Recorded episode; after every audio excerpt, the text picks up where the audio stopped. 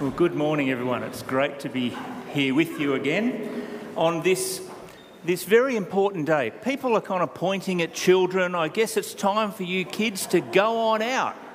Bless you as you go out to your ministries. There's not a mass exodus. That's all I'm worried about. This is a really important day. And uh, I'm sure I don't need to remind you, but uh, for some of you may not have picked up that 100 years ago today was the end of the First World War. The war to end all wars. That was kind of wishful thinking, wasn't it? Sadly. We're going to spend a, a moment later in the service uh, remembering those who have fallen. But before we do that, we'll come to the Word of God. Let me pray as we do that. Lord God, it's been so good to stand to, together and to worship you in song, to declare your goodness and your greatness to each other. Lord, now as we quieten ourselves, we intentionally decide to sit under your word. Lord, I pray that you would speak to us through your word. Speak to us, Lord, through this really old little letter that we're going to look at today. Lord, may we be open to what you would say to us. May your spirit be working between what I say and what is heard so that we actually hear your word to us. And Lord, give us the courage to make the changes necessary in response to your word. We pray this in Jesus' name. Amen. For a number of years, I've read through Paul's letter to Philemon and thought to myself, I really should do some serious study on this wonderful little book and prepare a message from it. I wanted to understand this letter better and work out, firstly, why Paul wrote the letter, and secondly, what does Paul have to say to us today through this ancient text? So that's what I did. I spent some time reading, praying, researching Philemon to try to understand what God would have to say to me from this small little portion of his word.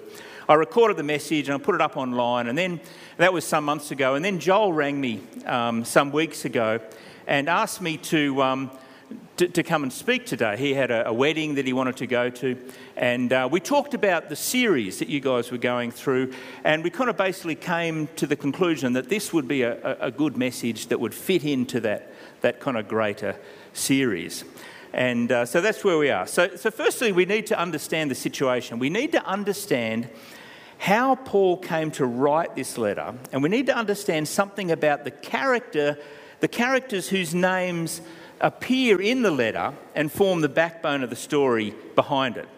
Philemon is a it's a very personal little letter between two individuals. There are letters from Paul which are, are clearly written to a larger group of people. That is not the case here. This is a simple, short letter, just a single page, a mere 335 Greek words from Paul to his good friend Philemon.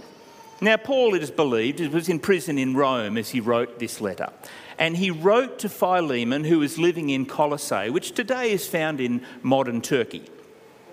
Some years earlier, as Paul was travelling through the region, preaching, establishing churches, he met this man, Philemon, and led him to Christ. Philemon then, presumably with Paul, established a church which met in Philemon's home.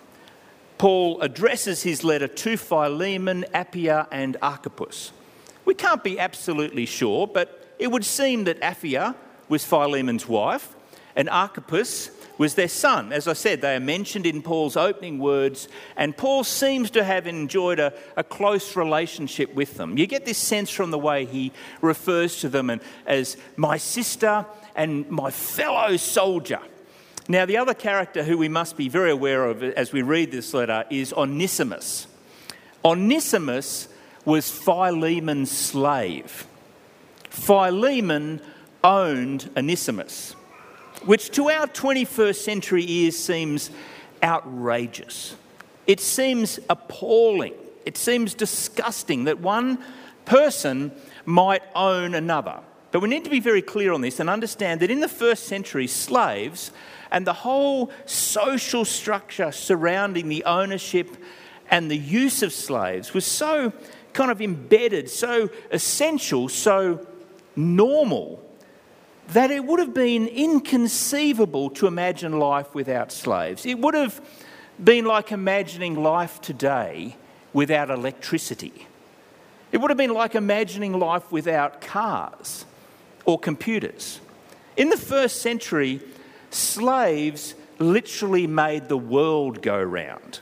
So bear that in mind as you listen to Paul's words here. Paul is not endorsing slavery, as some today have argued. In fact, we will discover that Paul is actually appealing for Onesimus' freedom as a brother in Christ, yet at the same time, he quite understandably acknowledges that slavery is an indispensable part of their world, and that's why he can sound quite accepting of it as a social reality.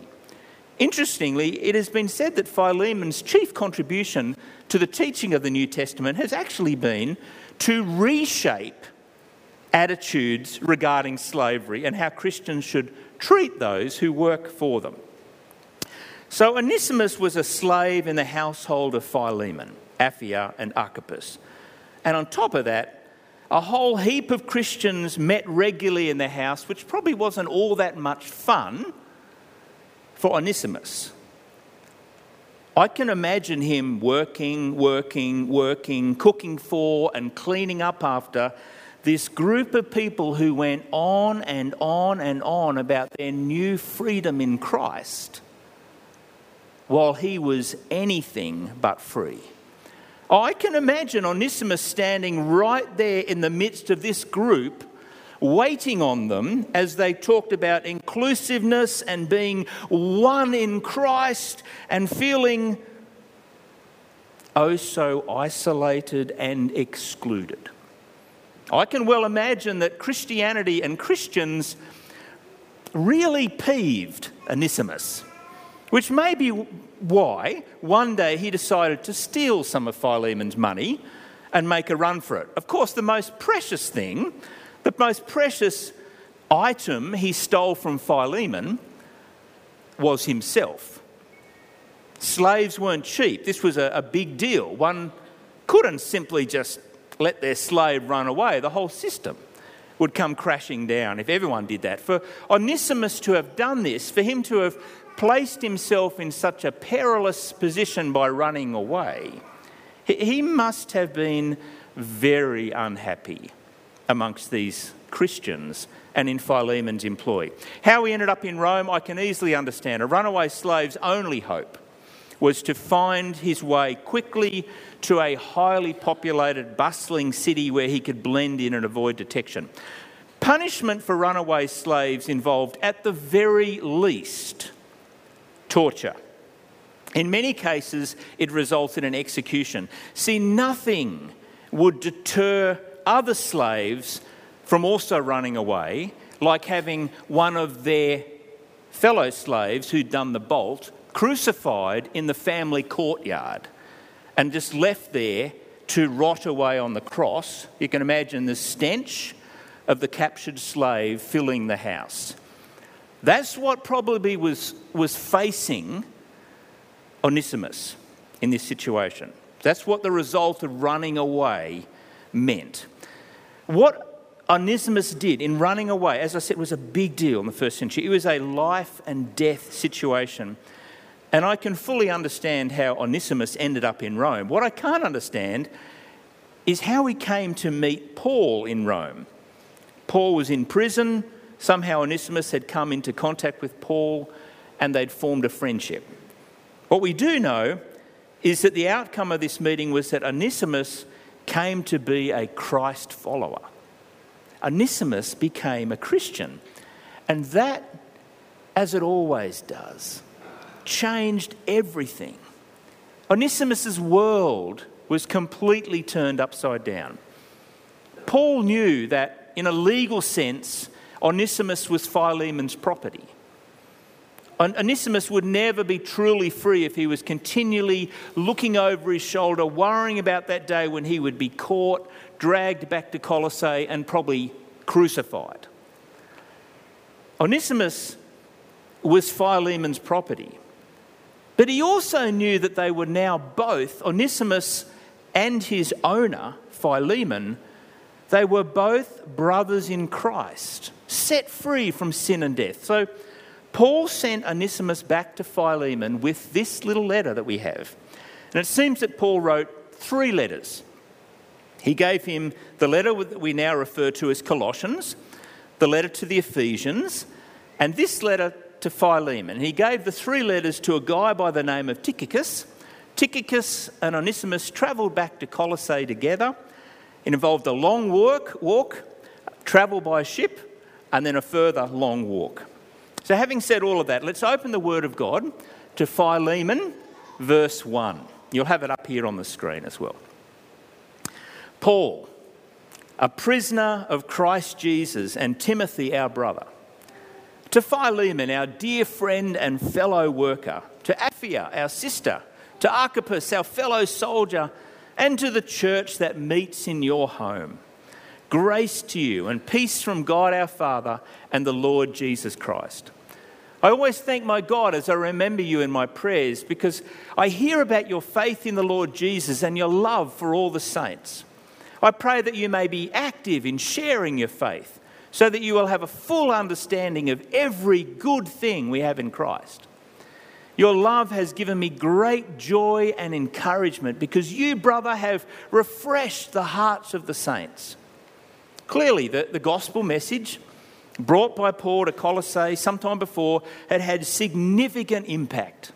Philemon, a man of means and influence, had responded to the gospel, and as a result, his life and home were now, as Paul says, a blessing to many. Paul says that he was refreshing the hearts of the saints. Philemon's love for others was a great joy and encouragement to Paul as he sat in prison, but he now had a problem. What was he to do now that he had one of Philemon's slaves with him in Rome? I mean, Onesimus was clearly being of help to Paul. He says so but he was Philemon's slave. If Paul kept Onesimus with him, regardless of what he believed about his new identity in Christ, the fact remained Onesimus was Philemon's property. If Paul kept him in Rome, it would be like today finding your mate's car that had been stolen and just keeping it. You wouldn't do that, would you? That's what this situation was like. I, I don't really think, though, that Paul's primary concern, however, is you know, is this business of hanging on to him. I'm sure Paul wanted to resolve a far more important issue.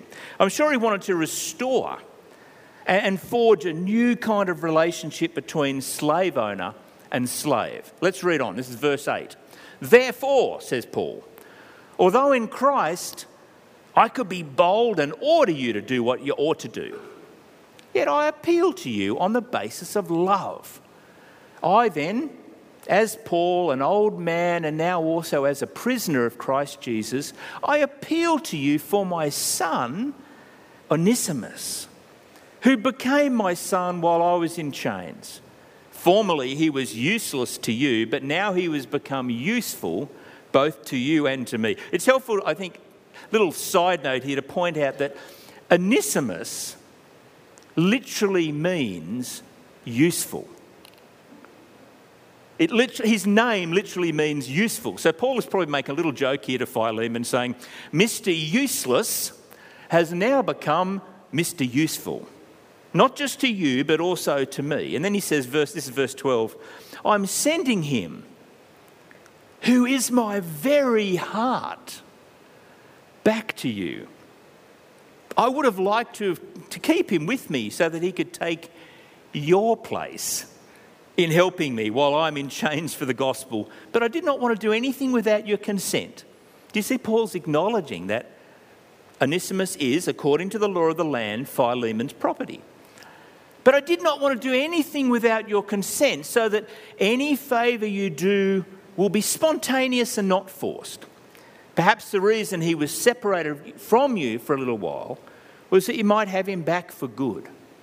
No longer as a slave, but better than a slave.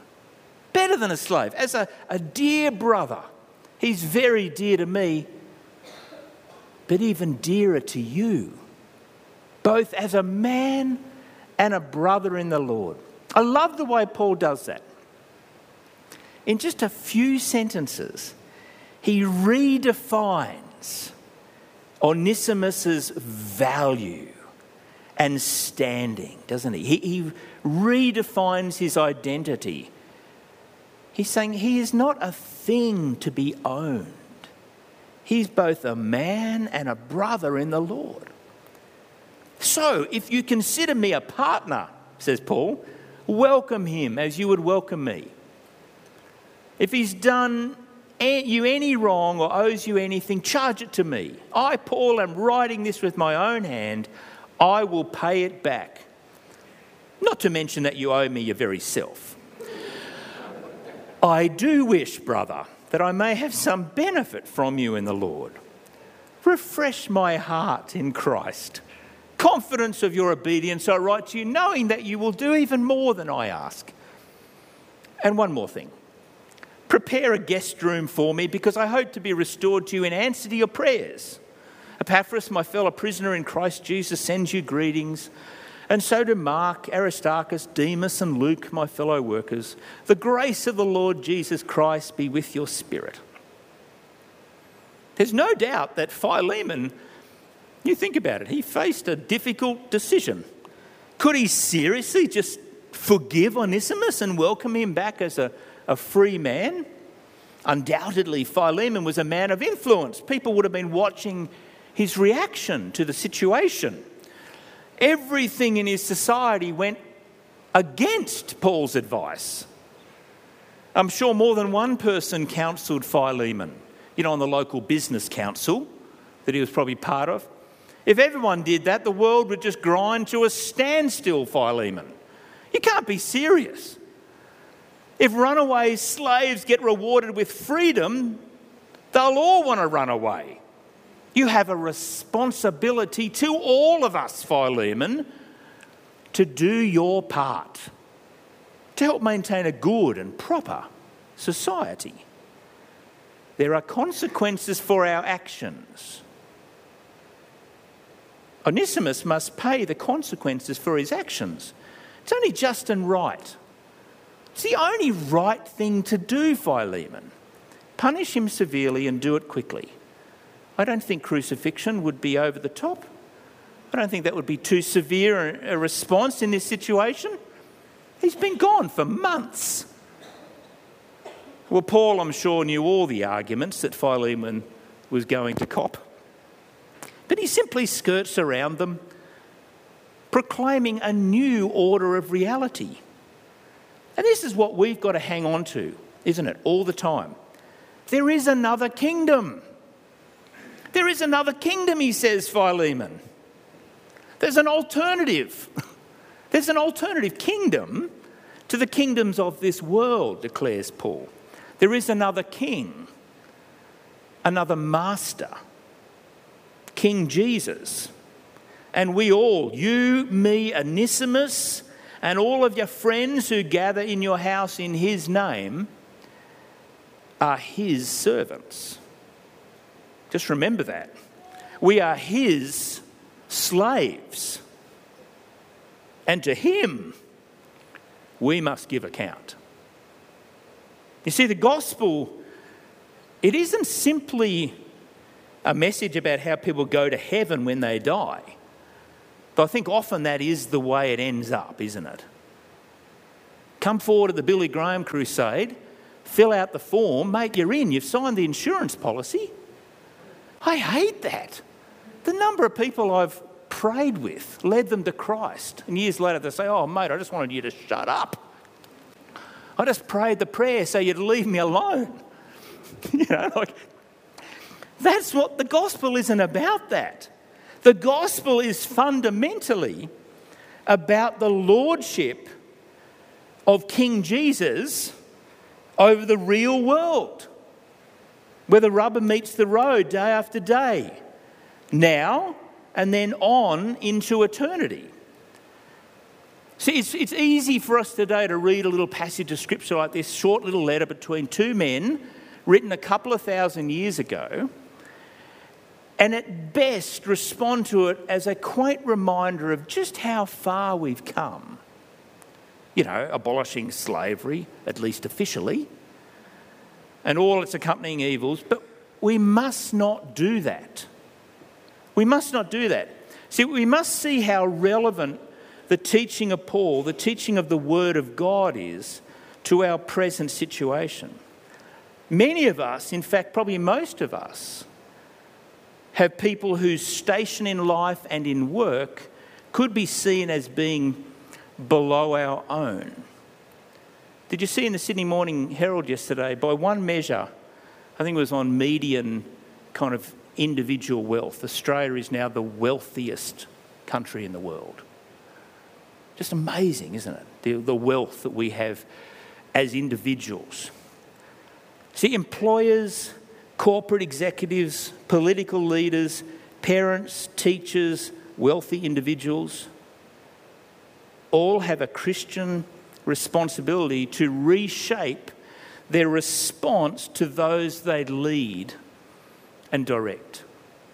You know, yesterday I was at, at a wedding and um, you know, at the, at the dinner afterwards, we, we were sitting at this table, and I had this young man next to me. He's about 22 years of age. His name was Matthew.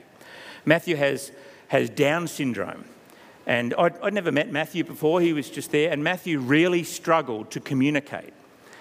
And, and uh, I thought, yeah, no, Matthew's, he, he's, he's just, I was watching him, he's just going up and introducing himself to people. And um, I met him about four times. And for him, it was completely new. And at one point, his mum said to me, she was sitting at the table, and she said, Oh, poor Matthew, his, his mind's a little bit like a sieve. She said, We sometimes wake up in the morning and he doesn't know who we are, his mum and dad.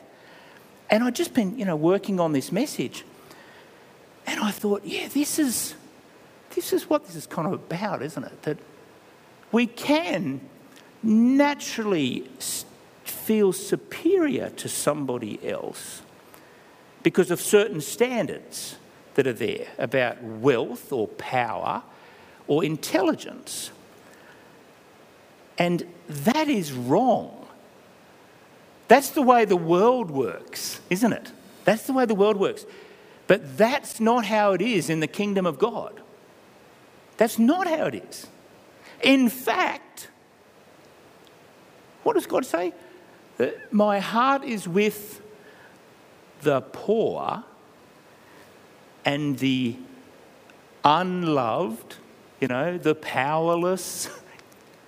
All the time through the scriptures, you see that, that God actually, that's where He makes His dwelling. It's almost like, oh, that's where my heart really is with those who are poor. So we need to think, look at this letter and say, gee, how does this apply to me in my situation with the power that I enjoy?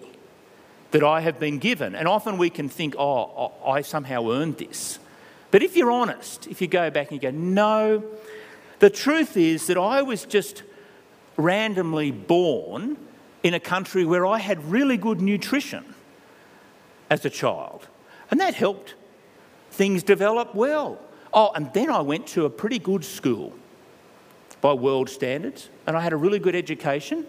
And then I got that job, gee, if I'm really honest, because I knew that bloke at church or my dad knew this guy or whatever. And I had these little links and that got me in there and that got me the, the job. And then I went to the bank and because I had these other links, they loaned me this money. And before we know it, we think we've somehow earned our position, which is utter rubbish utter rubbish. I think Philemon teaches us to rethink about this. See, Paul appeals to Philemon and to us today to not see ourselves as better than or more important than anyone else.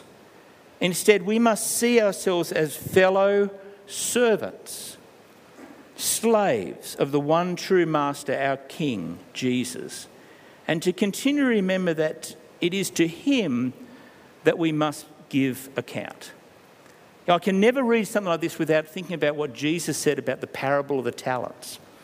You know, all that stuff that I've just said that we've been given, We're like the guy that's given the 10 talents. And you read that, you read that story again and again and again. You know, as a, a young man, I was in a drama group, you know, that we used to perform at. We had, and I was one of the one of the guys who was given money and and someone had to bury the money and it really impacted on me, you know, doing this drama over and over again, that one day we're going to have to give account for what we've been given. And we've all been given so much, haven't we? Scholars believe that the letter to Philemon, the letters to Philemon, the Ephesians, and Colossians were all written shortly before his ultimate execution, kind of at the end of his imprisonment. But there is another letter, and it's believed that Paul wrote this letter from prison, the letter to the Philippians. And it's thought that he wrote Philippians toward the start of his imprisonment. And in that letter, Paul's quintessential statement of this truth is found. And I think it would be really helpful for us to finish today, finish our time in Philemon by refreshing ourselves on just what Paul said at the beginning of his imprisonment as he wrote to the Philippians. So this is Philippians 2 1 to 11. He says, If you have any encouragement from being united with Christ, if any comfort from his love, if any fellowship with the Spirit, if any tenderness and compassion, then make my joy complete by being like minded, having the same love, being one in spirit and purpose. Do nothing out of selfish ambition or vain conceit, but in, in humility consider others better than yourselves. Each of you should look not only to your own interests, but also to the interests of others. Then he says, Your attitude should be the same as that of Christ Jesus, who, being in very nature God, did not consider equality with God something to be grasped, but made himself nothing.